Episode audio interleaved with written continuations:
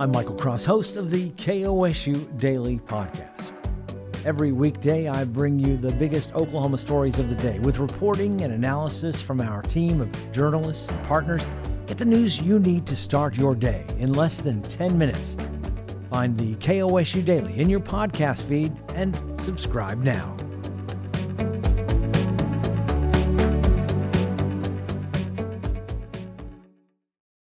This Week in Oklahoma Politics is sponsored by the Oklahoma State Medical Association, cornerstone of Oklahoma medicine with physician members who are committed to better health for all Oklahomans.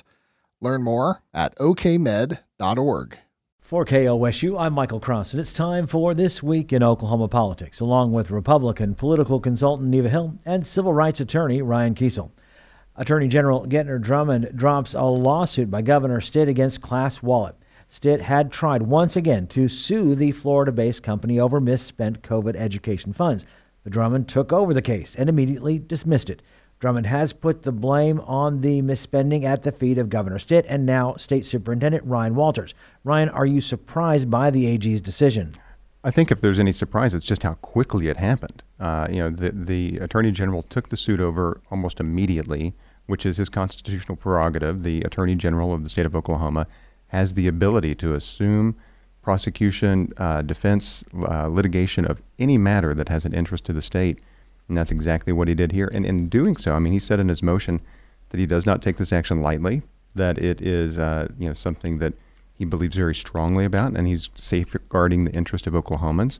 In his communication with the governor, he minced zero words, which you know tends to be uh, uh, General Drummond's uh, mo. I mean, he, he, is a very plain-spoken person, and and he lets you know uh, what he's thinking. He puts he puts all his cards out on the table, which is pretty refreshing uh, in politics to have somebody that just puts it all out there, and that's exactly what he did here.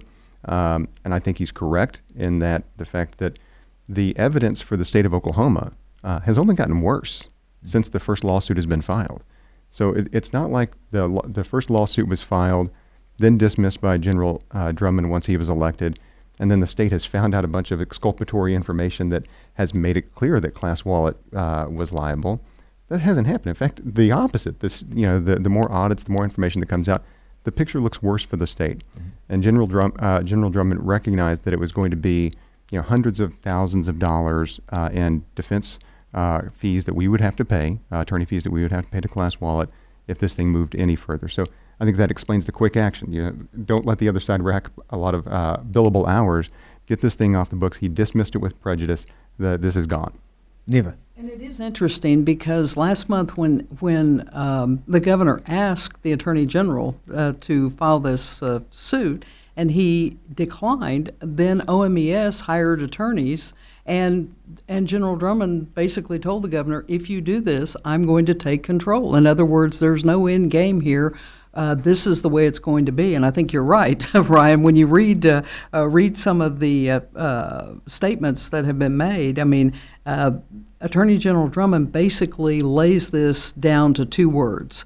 And the two words are blanket approval, mm-hmm. and that goes back to the what he describes as the faulty judgment by at that time the Secretary of Education Ryan Walters and these misspent funds. So um, he he pointed out again that the audit findings, not only by the U.S. Department of Education's uh, Office of the Inspector General, but the state auditor, Cindy Byrd's uh, audit, uh, all point to this. So the fact that uh, we're continuing to, to see this conversation take place, uh, I think, is, um, uh, is interesting. But ClassWallet was very quick to uh, come in and with a statement saying that they were grateful for the Attorney General, basically, uh, once again confirming what they have said all along, and that is that as a software vendor, ClassWallet had neither neither the responsibility nor the authority to exercise any of these decision making uh, judgments with respect to the Oklahoma programs that are in question. So uh, we'll see if there's any other uh, episodes that come along in the aftermath of this, but I think it is very clear cut um, with respect to where the Attorney General's office is on this. And now we'll see. And, and I think here's the other question that we've talked about before on the program is is there additional investigation still ongoing and will there will there be be, in fact, any uh, uh, indictments or anything come out of any of this uh, in the future. I don't think anyone knows at this point, but it certainly begs the question. A multi county grand jury indicts three people from Swadley's over the controversial operations of state park restaurants. Owner Brent Swadley and two others face six felony counts, including conspiracy to defraud the state. Even we talked about this last week, but it was before the indictments were announced. That's right, and I think now that we have seen these shoes drop, I mean mm-hmm. the the indictments uh, come forward. The, the state's multi-county grand jury uh, issued these indictments, and then they were revealed quickly the same day. And uh, now we see, uh, certainly, at least in one instance with uh, Brent Swadley, where uh, he's retained counsel. They have come forward very quickly and said that they absolutely deny any wrongdoing. They're going to lay out their case, so it will be again um, a, a, very, a very back and forth, contentious, uh, potential legal unraveling that I think we'll see uh, in the next several months or maybe longer. And it will be interesting when you really see how these allegations really square up.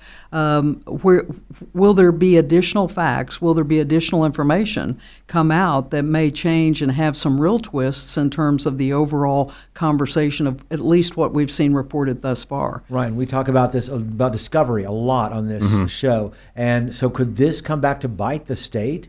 Oh, I, I think so. I think that uh, if if you're in the Swadley's camp right now, you're one of these indicted individuals, then your defense, uh, I think your chief defense is that the state okayed all of this. Uh, and that you were only doing what the state asked you to do, and, and that everything that you were doing was under the supervision of a state official. Yeah, and you know whether that's the, the former director of tourism, I'm, I'm sure that they're going to you know throw uh, Lieutenant Governor Pinnell uh, uh, under the bus with this as well possibly even Governor Stitt. Uh, you know, who knows where it all lands, but you know, so you're going to have discovery. But then, you know, in a criminal case like this, um, I think it's really going to come down to like, what kind of a defense are they going to be able to mount? Uh, you know, I think that you know where there are fraudulent smoker invoices, there are fire, and that's what we're looking at right now. These, the the the just trying to you know potentially nickel and dime the state, um, and you know what they say is well, if we'd got you the new smokers, you would have had to wait months because there was a back order on them. So we gave you these other ones that were lightly used, um, and you know, that to me is is you know impermissible. But uh, if they can demonstrate that the state all along was saying, just do what you need to do. Uh, mm-hmm. let's get these things open. Just do what you need to do. Um, it will be interesting, and, and there is an indication from uh, at least one of the gentleman's attorneys that they're willing to take this to a jury trial. And uh, that is, you know, this is going to be one of those jury trials that won't be a day or two. Uh, this could be, you know, multiple weeks uh, of evidence, of witnesses, and some pretty interesting people that could be called to have to come testify on this matter.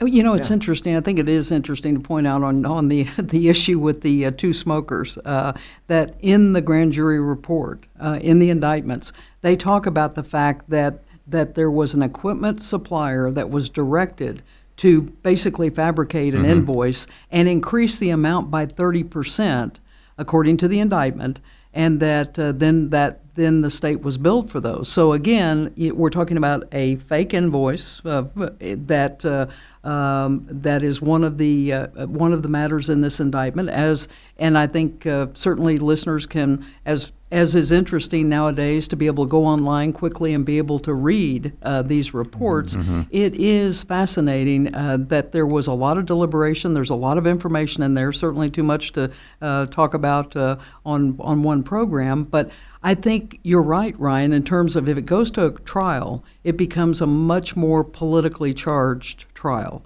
because already we've seen Swadley's basically lay out their contention in in their uh, brief that was filed um, recently, they basically said, in essence, that tourism ran up this $4 million uh, bill. They had a budget shortfall. Uh, they they panicked under you know the scrutiny that was coming along, and that they basically um, used Swadley's as the fall guy. And and this was in an election year, mm-hmm. and they of course bring in, as you said, not only Governor Stitt but uh, but the lieutenant governor. So um, it it could be very very messy. But at the end of it, it's it's about what the facts are and how that would be laid out if it does in fact go to uh, a courtroom trial. Earlier this week, the U.S. Bureau of Labor Statistics released a report showing food prices grew by 4% over the past year. Well, Senate President Pro Tem Greg Treat used the study to push his bill to eliminate the grocery sales tax. Ryan, what did you think of Treat's statement? Well, I think that it makes sense. Uh, you know, inflation, you know, we had inflation around 9% back in mid 2022. Uh, we're down to 3% right now, uh, or, or even less in January of 2024. Significant improvement in terms of inflation but that hasn't been realized across the board, and there are still a lot of items and services that were that have not caught up with that reduced inflation rate.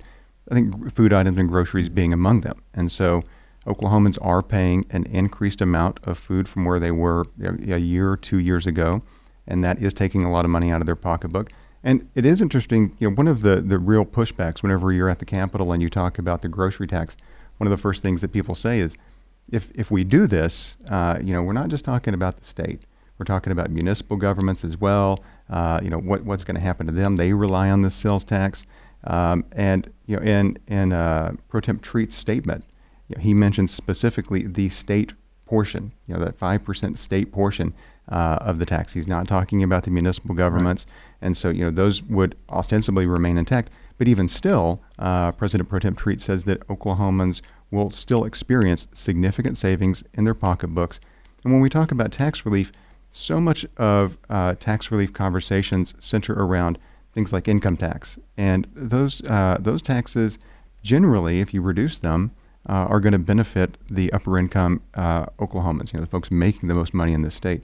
Grocery tax, you know, this is you know these sales taxes. Uh, these are taxes that hit lower income working Oklahomans the hardest. Uh, and so this will be the kind of tax relief that I think all Oklahomans benefit, but especially those Oklahomans that need it the most. Neva. You know, it's interesting because the figures that uh, Pro Tem Treat used, I mean, are based on census data.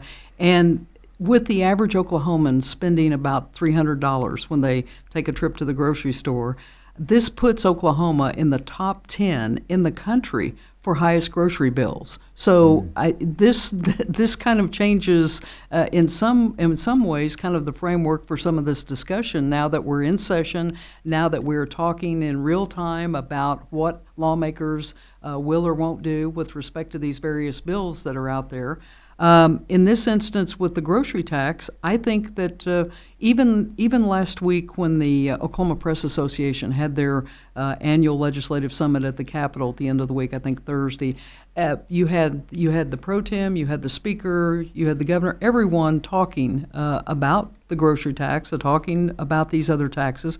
But according to the estimates, the state portion of the sales tax, the grocery sales tax would actually save Oklahomans, I think it's 5.5 times more money than the proposed uh, quarter percent income tax cut. So again, now that we're getting into the details and now we're getting into the to the reality of bills that may come up for votes in both chambers, I think that the grocery tax appears to be getting a little more traction, at least on the surface, talking to people that have been at the Capitol the last couple of weeks.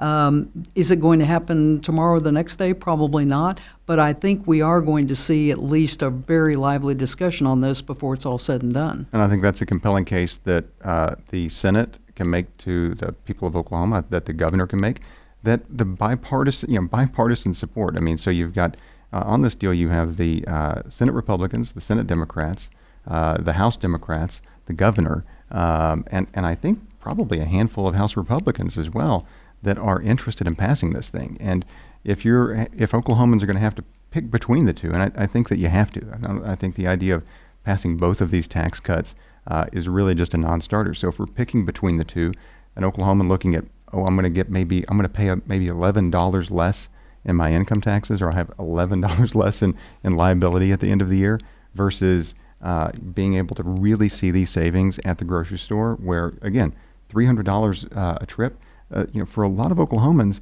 that's their pay. I mean, they, they, they are wiped out after they go to the grocery store. And as a Democrat, though, what is you, usually they support things like a grocery sales tax, but they also support things like a teacher pay raise, which Adam Pugh has put out. How do you square those two? Well, and that's you know, uh, uh, Chairman Pugh had mentioned that one of the things that they're doing yeah. this year with the new budget process is that they have you know put language in these appropriations measures that are being heard in committee right now, saying uh, upon the availability of funds. Um, and so they're trying to move these things like teacher pay raises through the legislature to get them at a point so that they're still in the conversation when the budget's being put together. A lot of that's going to, we'll know more once uh, we get the actual amount that's certified. Um, eh, what is it, like in a week? Probably weeks? next Yeah, week. next Yeah. week Yeah. we'll, we'll, we'll know how much we actually have to spend. Um, and, you know, spending is, can take the place of tax cuts. It al- also takes the place of teacher pay raises. You know, I think that you can make a, an argument that uh, the grocery tax, which would have a smaller impact on the state's budget, would still allow legislators the opportunity to either invest in things like uh, teacher pay raises or withhold cuts from other state agencies. The grocery tax will take a bigger hit out of the overall revenue from the state of Oklahoma. So legislators, whether you're, you're Democrats wanting to push for teacher pay raises, um, you know, whatever, and, and Republicans now wanting to push for teacher pay raises uh, over in the Senate, grocery tax, I think, keeps a lot of those ideas on the table. And I think it's important to note that it, that we have Republicans in the House and the Senate and leadership in, in the House and the Senate that are articulating the need to really look at what is best for Oklahomans, what is the best public policy with respect to these with these tax bills that are out there. So I don't think there's resistance on either side. I think it's just a question of where do they finally Yeah. where do they finally land? And the good news for lawmakers is that the governor has already indicated, put the bill on my desk and I'm going to sign it. So uh, I think that bodes well for this session, seeing something come out of it that will be uh, some tax relief in some fashion for all Oklahomans. And I know we're just two weeks into this legislative session, but when you look at last legislative session, where there were immediate policy lines drawn in the sand that dictated the rest of the tone for the remainder of that session, we really haven't seen that this session so far. And I think that that's welcome. I think lawmakers feel a, a real sense of relief and an ability to uh, engage in the deliberative process uh, without uh, these kind of uh, you know these swords hanging over their heads, uh, and that's you know the ability because the governor hasn't said uh, if you send me a grocery tax, I'm only going to sign it if you send me the income tax as well, or vice versa. So um, you know that that is a good sign, and it it has definitely changed the tone of this legislative session versus last year. Republican senators pick a new leader for the next legislative session. During a closed door secret ballot, Greg McCortney of Ada was tapped as the next GOP leader to replace Greg Treat in 2025. Neva, what do you think of this choice? Well, first of all, I mean, I think uh, you, we I would congratulate uh, Senator McCortney on uh, on uh, being selected to be the next leader uh, in in among his Republican uh, colleagues, and I think the fact that he has already been the second highest uh, in the second highest leadership position currently, uh, he he as the Senate Majority Leader was well positioned to be able to make the case that he wanted to continue to unite the party, wanted to work for common goals. Um, here's someone who's been in the Senate since 2016, someone who uh, understands this, not only understands the Senate, but someone who came to the Senate uh, from his hometown Ada, having been on the city council and served as mayor. So he's someone who um, knows the ropes. Uh, it was, as you say, um, Michael, closed door as it always is. This is uh, this is internal business to uh, uh, to the uh, Republican caucus in this instance, and they made their decision after after taking a vote. There was competition, but Senator uh, McCortney is the is the new leader. There'll be a formal another vote taken in November, I believe it is, and then and and. Uh, uh, but there's no expectation that anything will change, and I think now we see as as uh, the pro tem Sen- Senator Greg Treat moves uh, out uh, at being term limited at the end of this year, will be leaving after the November elections. Um, the, that we'll see transition, as we've talked about, not only now in the in the Senate, but also in the House, as they sometime during this session expect to uh, uh, make their choice on who will succeed uh, Charles McCall as the next Speaker of the House. Ryan. And congratulations to Pro Tem, uh, Pro Tem elect McCortney. and That this was not an easy election, uh, and there were a lot of outside interests that were playing into this. I mean, uh, you know, rarely do you see leadership races, you know, fought out with uh, email uh, and text messages that are going out to constituents in, in various districts around the state. This was this was a hard fought campaign uh, for Senator McCortney, and he, and he came out on top. He had some competition from Senator Bullard, of Durant uh, and Senator Casey Murdoch of Felt. Uh, and you know Shane Jett from uh, Senator Shane Jett from Shawnee. I've been told made a, a last minute uh, run or was was nominated at the last minute and accepted the nomination uh, in the in the meeting. So you know this was highly competitive, and to, to walk out of that um, and and to do so with a lot of grace. Uh, you know I think that.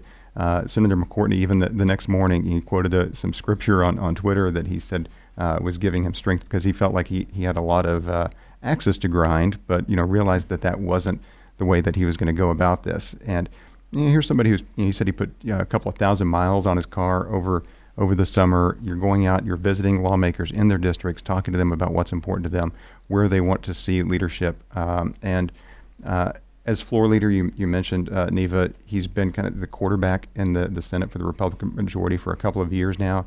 He knows the ropes. Uh, he and current pro tem Greg Treat uh, have a good relationship. I think that you know that will make for a very smooth transition of power as as uh, you know, Senator Treat and uh, Senator McCourtney work together to make sure that you know the end of uh, uh, Senator Treat's era as pro tem, which is you know record in length, um, uh, comes to an end, and there's a smooth handoff over to that leadership. So I anticipate that you know the the future votes on this will yield the same results. And congratulations to Senator McCortney, and, and good luck. And I think it's important to note. You mentioned that we had this outside, kind of this outside uh, influence, trying to uh, trying to inject themselves into something that they had no real no really no uh, place at the at the uh, table, so to speak, in terms of being involved. But what I think it was interesting that uh, Senator McCortney he addressed that. I think uh, with one of the uh, folks that interviewed him after after the election, and basically said, "Look, uh, these are uh, these are very loud, a very small minority of the Republican Party uh, across the state who have, uh, frankly, not had." All that great a success in electing uh, members. I mean, their their influence as they try to inject themselves into some of these some of these things at the Capitol have not uh, have not actually seen real results on their part. And I think what we're seeing is some of these groups that have fashioned themselves as having a strong voice and being able to really uh, lobby hard uh, Republican lawmakers and try to kind of persuade them their their direction. If anything, these sorts of events may do a lot to curb their effectiveness at the Capitol, just because of the fact that it was kind of out of context in some cases, uh, as we've seen in recent months, not only in Oklahoma but across the nation, where these small pockets have been very shrill, very loud, very vicious in their approach to trying to not have a dialogue, not having just uh, stating a point of view, but trying to uh, be dictatorial in their their manner of trying to say this is the way it's going to be or else, and the or else isn't working for them. So um, I think it'll be interesting to see now in the aftermath of this. Uh, do they try this again on the House? You know, on the House side when they go behind closed doors and they select among themselves duly elected Republican members in their caucus who they want to be their next uh, leader. Uh, will that have any influence or spillover? I think that remains to be seen. Republican candidate Erick Harris won his election to the deep red West Edmond House District 39. This normally wouldn't be news, but he only won with just 224 votes and only a five point difference between him and his Democratic opponent. Neva, should the GOP be concerned by this result? Well, I think it's it's easy to to over dramatize uh, an election like this because let's remember this was a special election. Uh, it was expected to be a low turnout election. Uh, the competition, clearly, I think Democrats saw an opportunity to have a, very uh, uh, a very strong candidate that they had put forward as their nominee, and they fought the they fought the good fight, hoping that in a low turnout election that it might favor them. This is a predominantly Republican district. Uh, all of the numbers go back and look. I mean, overwhelming in presidential turnout years with uh, Republican vote up and down the ticket. So the fact that out of almost 5,000 votes cast, we had a 50-45 uh, race with an with a libertarian pulling about four and a half percent on at the end of that. Um, it really was no surprise. It was not an aggressive campaign. Uh, I think on uh, certainly the Republican had gone through a long and uh, very competitive race, multi-way uh, winner-take-all primary. So um, I, I think there can be too much, uh, kind of too much in, infused into the conversation and make it uh, sound like that Republicans are just uh, not going to be competitive in these uh, highly Republican districts uh, anymore, and that's just uh, there's no basis for that. I don't think. Right. You know, I think you know typically in these low turnout races, you know, my experience is that Republican voters in Oklahoma uh, are much more motivated to show up in in these low turnout races. You know, they they have a, a greater voter engagement intensity uh, than Democrats uh, for the most part, and so you know, I I do think that in a low turnout race that you're still you know just above 50 percent I think that it speaks uh, that you know, there's a potential that you're beginning to see some shift there. And one of the uh, uh, things that is important to kind of point out is that you had, um, you know, this. If you compare this to where uh, Joe Biden was in this same district back in 2020, uh, Regan Raff overperformed Joe Biden by 36 percent. Um, all politics is local. I think that, that that really demonstrates that whenever you can, you know, move beyond national politics and you've got somebody that's out there on the door knocking doors, talking to voters, and I know that the Raff campaign worked extremely hard. And you know, uh, a big congratulations to her. Um, you know, putting your name out there and running for office, never an easy thing to do. Uh, and and to see whenever you, you fall short by 279 votes, that, that it's got to be heartbreaking uh, that you worked so hard and you got so close. But still, congratulations, congratulations to Leader Cindy Munson, uh, the uh, Democratic leader uh, in the House. She and her leadership team worked uh, diligently. I mean, I, I, I, felt like every time I opened Instagram, I saw photos of, of Leader Munson and, and other House Democrats out knocking doors uh, and working this working this race very hard. Um, you know, one one thing that's kind of interesting with Erick Harris coming in is that he's going to be an attorney, uh, and it used to be the case uh, that the legislature was populated with attorneys. Mm-hmm. You, you could you couldn't walk around without bumping into one. Uh, and Neva, I texted this morning, and, and, I think that you did some math for us, and you said that he's going to join maybe what you uh, estimated I think, around six. I think it's going to be eight. With he'll he'll be the eighth in the House, and then there's five uh, attorneys in the Senate. So when you think about that, I mean, and that and there's out of 149 th- people. Out of 100, yes. I mean, and the fact that uh, you have even in that instance of the eight and the five in the House, one of those is term limited, uh, mm-hmm. Uh, mm-hmm. Jon Echols, and in the uh, uh, Senate, Kay Floyd. So you have, I think it is one of those things that oftentimes there's this perception in the minds of many many Oklahomans that the legislature is just filled with a bunch of attorneys, and and these numbers certainly show that that's anything but true. Mm-hmm. So, but Erick Harris is an attorney, had a had a uh, stint at one point uh, as an assistant attorney general, uh, someone who was uh, heavily supported by uh, many in the, in the in the trial bar and others who um, saw one of their own and were interested in uh, helping helping in that race. So, I, I think it is fascinating that that there always has been this conversation about the attorney factor, and yet now in Republican-dominated House and Senate chambers, we see so few. And, and a lot of them are Republicans. Uh, yeah, you six Republicans yeah. and uh, uh, in the House and three Republicans in the uh, Senate. Uh, Senate, I believe. So, um, and then two and two among the Democrats in both chambers. So, um, it is it is interesting. Will we see more um, attorney? And certainly there have been attorneys. Uh, throughout time, like you say, Ryan. I mean, if you look back, and I don't know what the numbers, how different they would compute in the days gone by when it was Democrat controlled legislatures, but I think at one point, certainly many decades ago, it was heavily uh, uh, heavily dominated by attorneys in the legislature. So, um, just a fascinating fascinating uh, piece of uh, trivia, I guess, in some measure for our listeners. Ryan and Neva's comments do not necessarily reflect the views of KOSU, its staff, or management.